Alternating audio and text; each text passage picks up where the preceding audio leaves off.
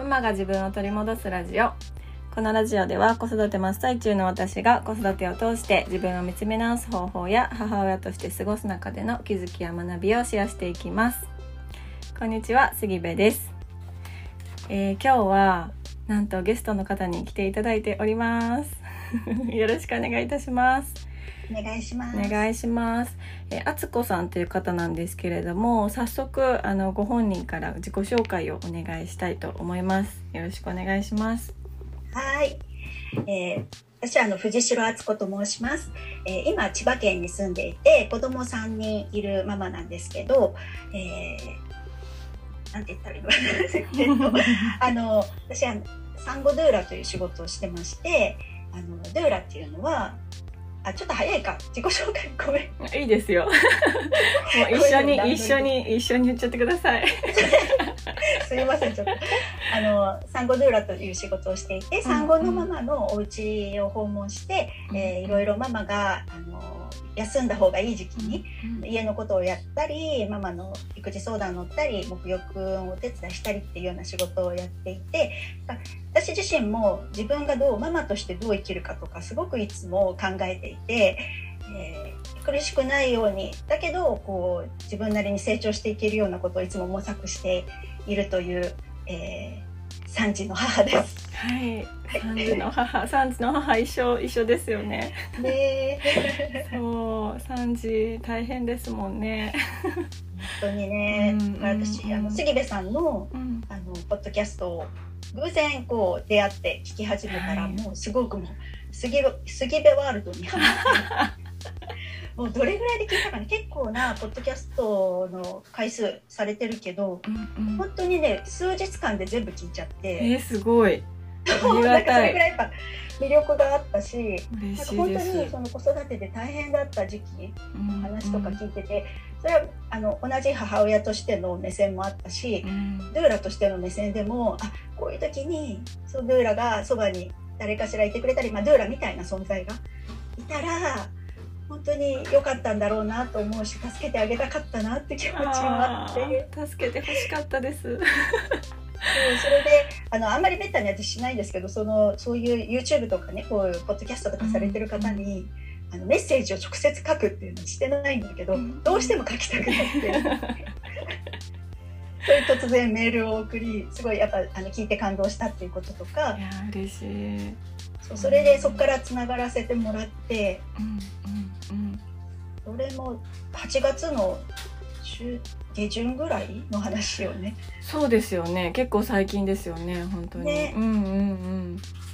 でもなんかこうやってつながれたことが嬉しく思っています。いやーありがとうございます本当にあの自己紹介の中でもね「ドゥーラ」っていう言葉が出てきていてすごいこうインパクトのねある言葉なんですけど一体それが何なんだって私もその敦子さんから連絡をねもらった時から「ドゥーラってなんや?」ってずっと思ってたんですよね。でもなんかその存在を知れば知るほど敦子さんからその話を聞けば聞くほど「え何これ?」みたいな「これちょっともう広めなあかんやん」みたいなね気持ちに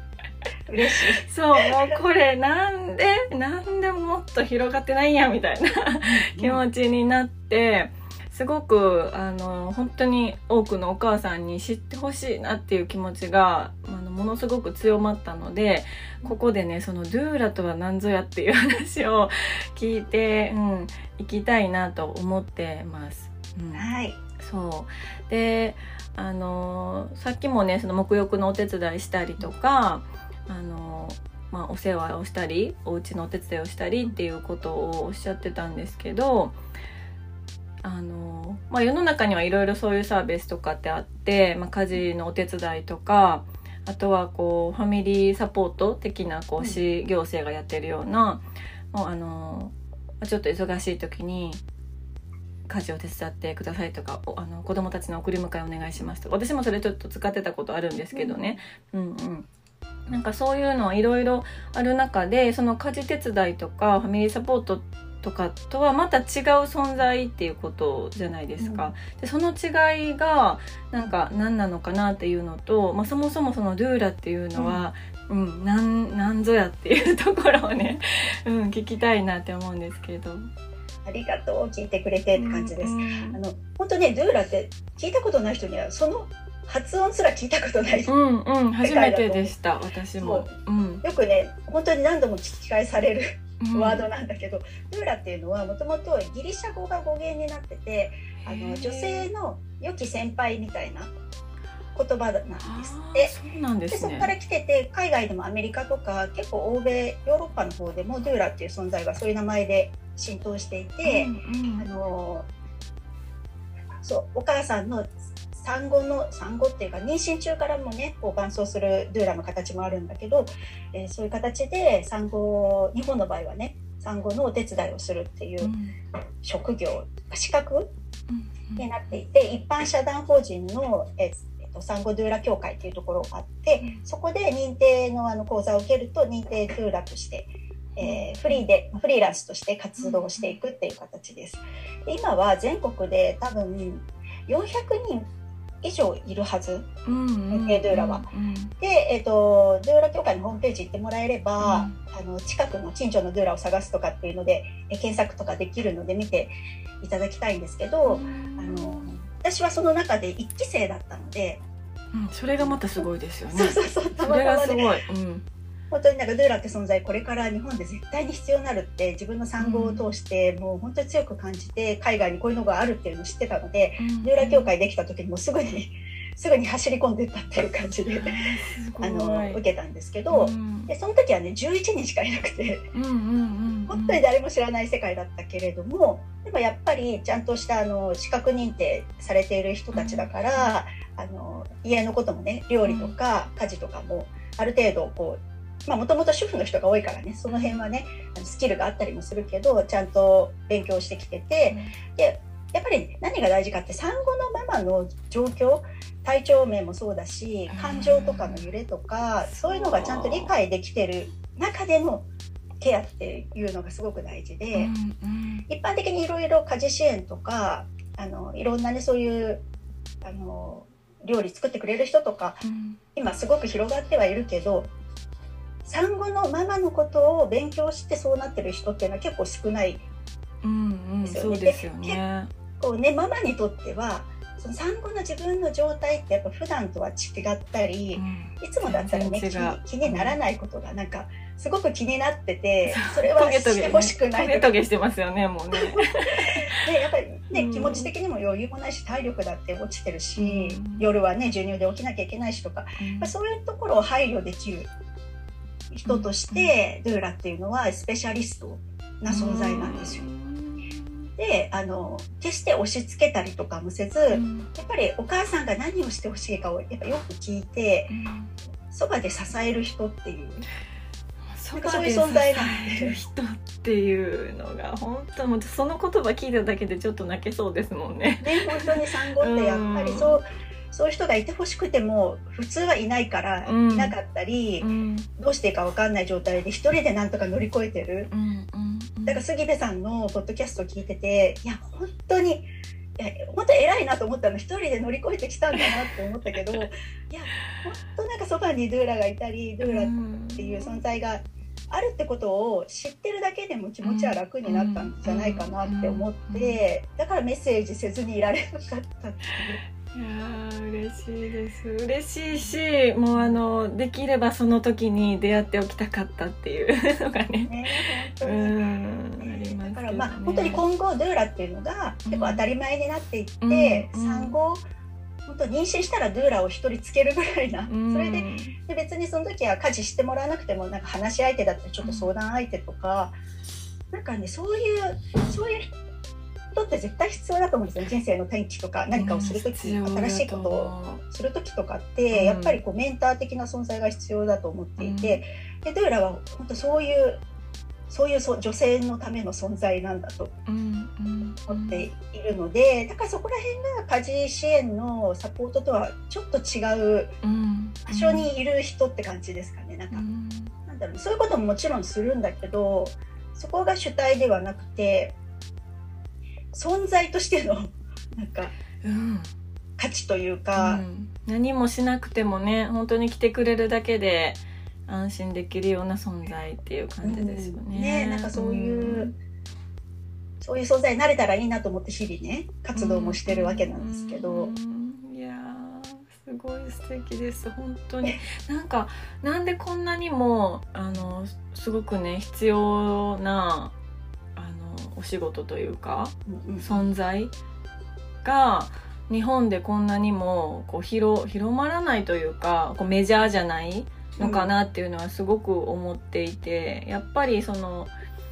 お母さん一人で子供を育てるなんてもう本当に無理な話ででもそんなことしてたらもう精神的にも体もいろいろこうガタガタ崩れていくのは本当にこう当たり前っちゃ当たり前だと思うからだから本当にね広がればいいなと思うしそれを利用することに対してこう抵抗なく利用できるお母さんとかご家庭とかがなんか本当に増えたらいいなっていうのをもうすっごく思います。そう本当に思う。多分今までって結構そういう家族のファミリーファミリーイベントっていうかそう赤ちゃんが生まれるとか、結婚するとかいろんなことも結構日本って身内で何とかしてきたっていうところがあって、それをよその人に頼むっていうのは、まあ、自分家のその見せたくない部分とかやっぱりねこうん。の家がすごい乱雑で片付いてないところに人をあげるっていうこととかにすごい抵抗もあるだろうし、うんなんかなんならドゥーラって本当にあの洗濯洗濯物たたあの頼まれれば旦那さんのパンツとかも干すわけじゃない、うんだからそういうのを人にしてもらうってことにすごくやっぱりね抵抗感はあるんだと。日本って特にその敷居は高いなと思っていて、うんけど一回体験してみるとすごくそれそういうそんなそんなことって言ったらあれだけど、うん。そんななんか家が片付いてないとかそんななんか自分の中のちっちゃなプライドじゃないけど、うん。そんなののためよりも自分がやっぱり今は休まなきゃいけないとか、うん。誰かの手がやっぱりもうどう考えても無理だから一人でやるのはとか夫婦だけでも無理だからっていうところにこう委ねられるかどうかっていうところがポイントで結構、そう委ねちゃうとなんか負けたじゃないけど、ななんか日本ってやっぱすごい頑張れ頑張れとか、努努力根性、一人でやるのが偉いとか。そうそう。うんどうしてもそういう考え方っていうのがみんな染みついてるから、うん頼ることは負けた気分になっちゃうんだよね、うんうんうん。なんかどこかでこう頼ったらダメだっていうねもっと自分が頑張らないとみたいな感じで思ってる部分があるなと思うしそれって別に悪いことではないんだけれどもそれがその気持ちが産後に作動しちゃうと。ね、どんどんどんどん追い詰められてしんどくなって結局親子関係とかに影響してくるなってすっごく思うからうん。うん本当に。なんかこうやっぱり子育てとかしていくとできない自分も認めていかなきゃいけない瞬間っていっぱいあるじゃん。はい、もう今すごい刺さった。すごい刺さそれったを今。認め自分を許すみたいな作業の連続だと思うんだけど、うそこをなんか一人でこう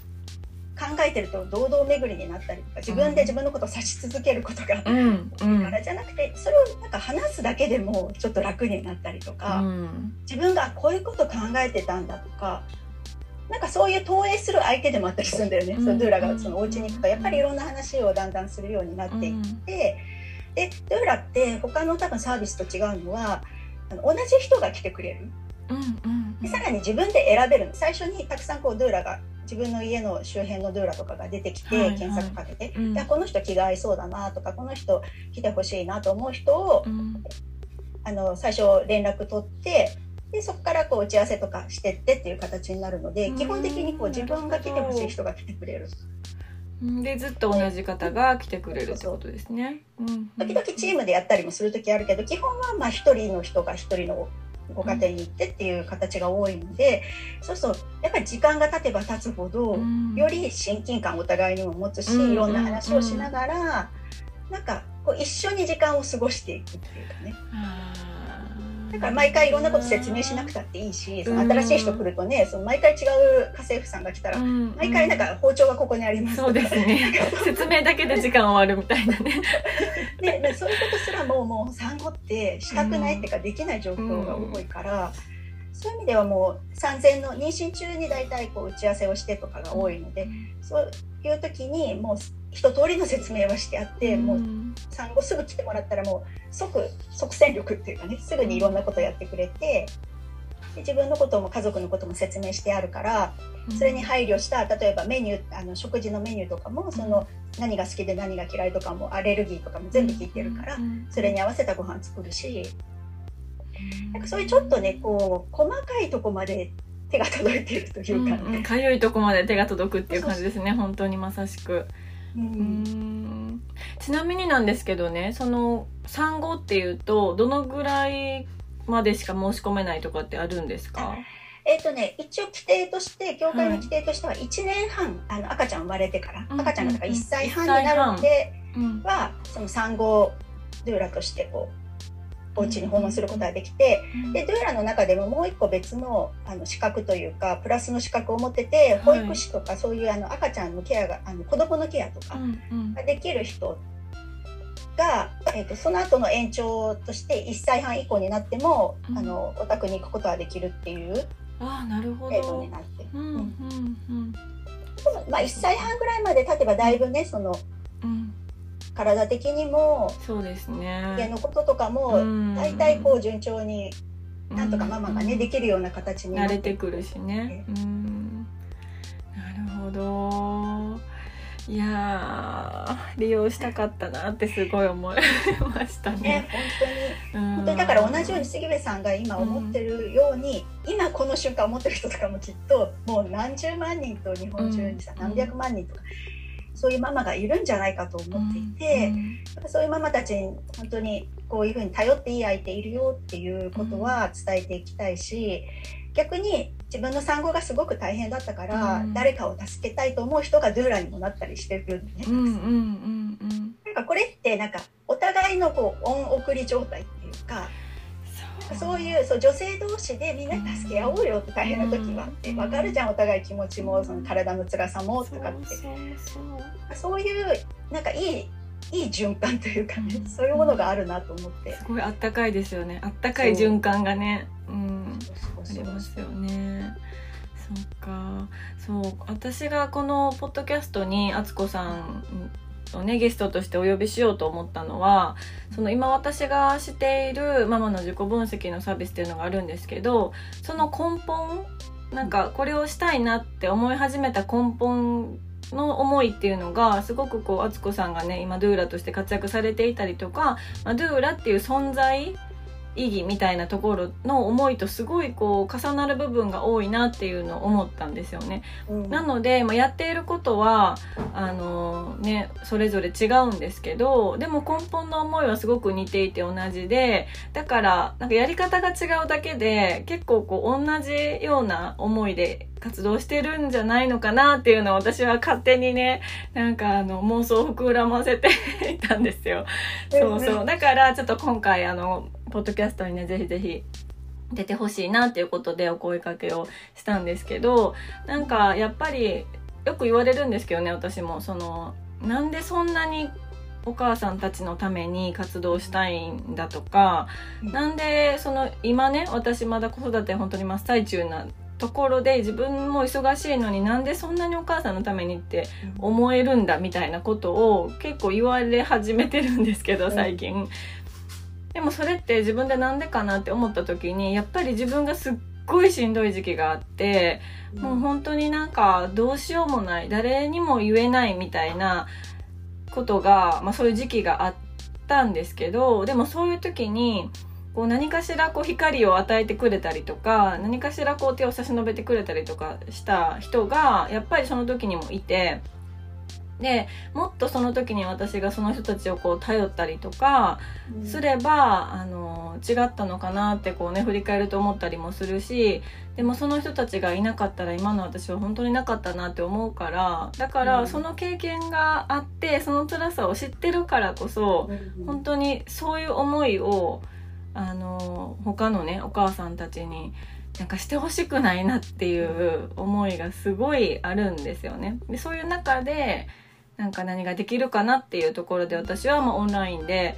あのこのねママが自分を知るっていうことをサービスとしてはい、あの作り出したわけなんですけど、うんね、マツコさんは実際にねお家に行かれているってことだから、そう本当にでここがねだからオンラインでやるサポートの仕方と、うん、私はもうオフラインで本当リアルに in person で会ってやってるっていう、本当にその違いだけど同じような、同じ思いだよね。私も本当になんでドゥーラになろうと思ったかっていうと、うん、私は本当、えっと、3人目の子供が0歳の時に、うんうん、ドゥーラの認定試験っていうかその養成講座に通い始めて、うん、周りからは本当に「え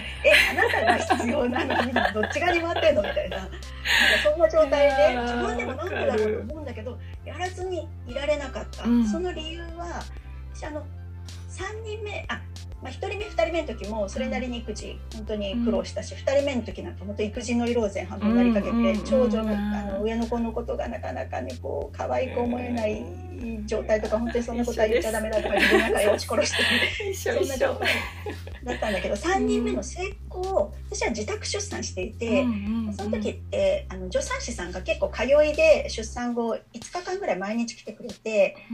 あの沐浴をしてくれたり赤ちゃんの。で私の体のマッサージしてくれたりなんか話聞いてくれたりとか、っていう存在っていてくれたのね。でそれを体験した時にうわなんかすごいすごい贅沢だけど本当にこれ必要って思ったの。あの1人目の時も2人目の時もこういう人がいてくれたら、うん、本当に全然違っただろうなって。一番やっぱり産後の本当直後っていろんな感情も出てくるし、いろいろ分かんないことだらけすぎて聞きたいけど、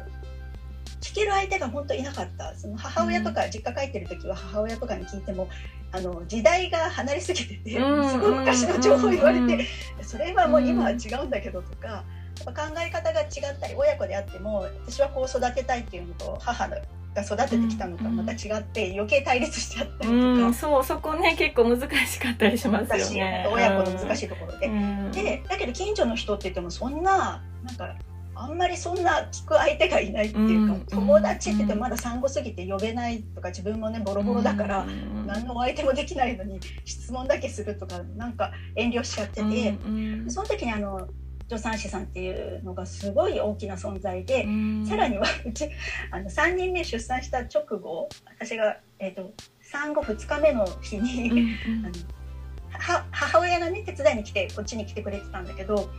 うちの母とあの夫が大喧嘩しちゃって すごい凄まじい状況ですねそれ。言えないでしょもう。これ以上ないひどい状態。でこんな時にこんなことが起こるなんていう状態で私は自分の体のことで精一杯なのにそこで喧嘩されて仲裁に入んなきゃいけないってどういうことっていう。体を引きずりながらね。本当に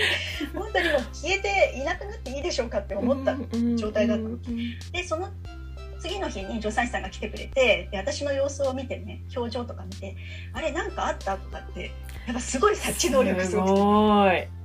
聞いてくれたと思ってそしたらもうもうとにかく誰かに聞いてほしかったしなんかもう私も感情がもう喉から出そうな状態でずっと我慢してたから話をし始めたらもうバーって私も泣いちゃってでもそれを本当に否定も肯定もしないんだけどうんうんうん聞いてくれたただただ聞いてくれた私の話を。でなんかすごいやっぱそこって丸ごと受け止めてもらえたっていう感覚がすごくあって。なんかもうぐっちゃぐちゃだけどでもこれでもいいんだみたいななんかそういう肯定の仕方をしてくれて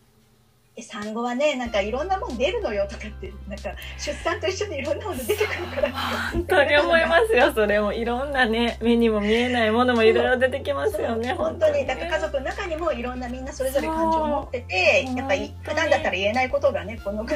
なんか流れで言っちゃったとかきっとあったりとかしてね、うん、なんかそれを言ってもらった時にめちゃくちゃ救われた気持ちになって、うん、もしあの時あの助産師さんいなかったら、私なんか本当に頭おかしくなってたかもって今から思うとね思うんだけどそういう存在ってやっぱ特に産後って必要で。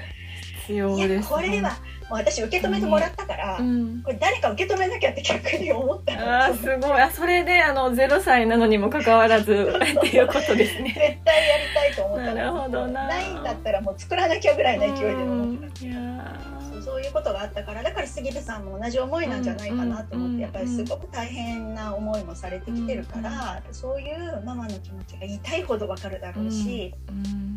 そういう時にどういう声かけをしてほしいかとかだってきっと分かってるからもうやらずにはいられないんだろう。なそうやらずにはいられない。そうなんです、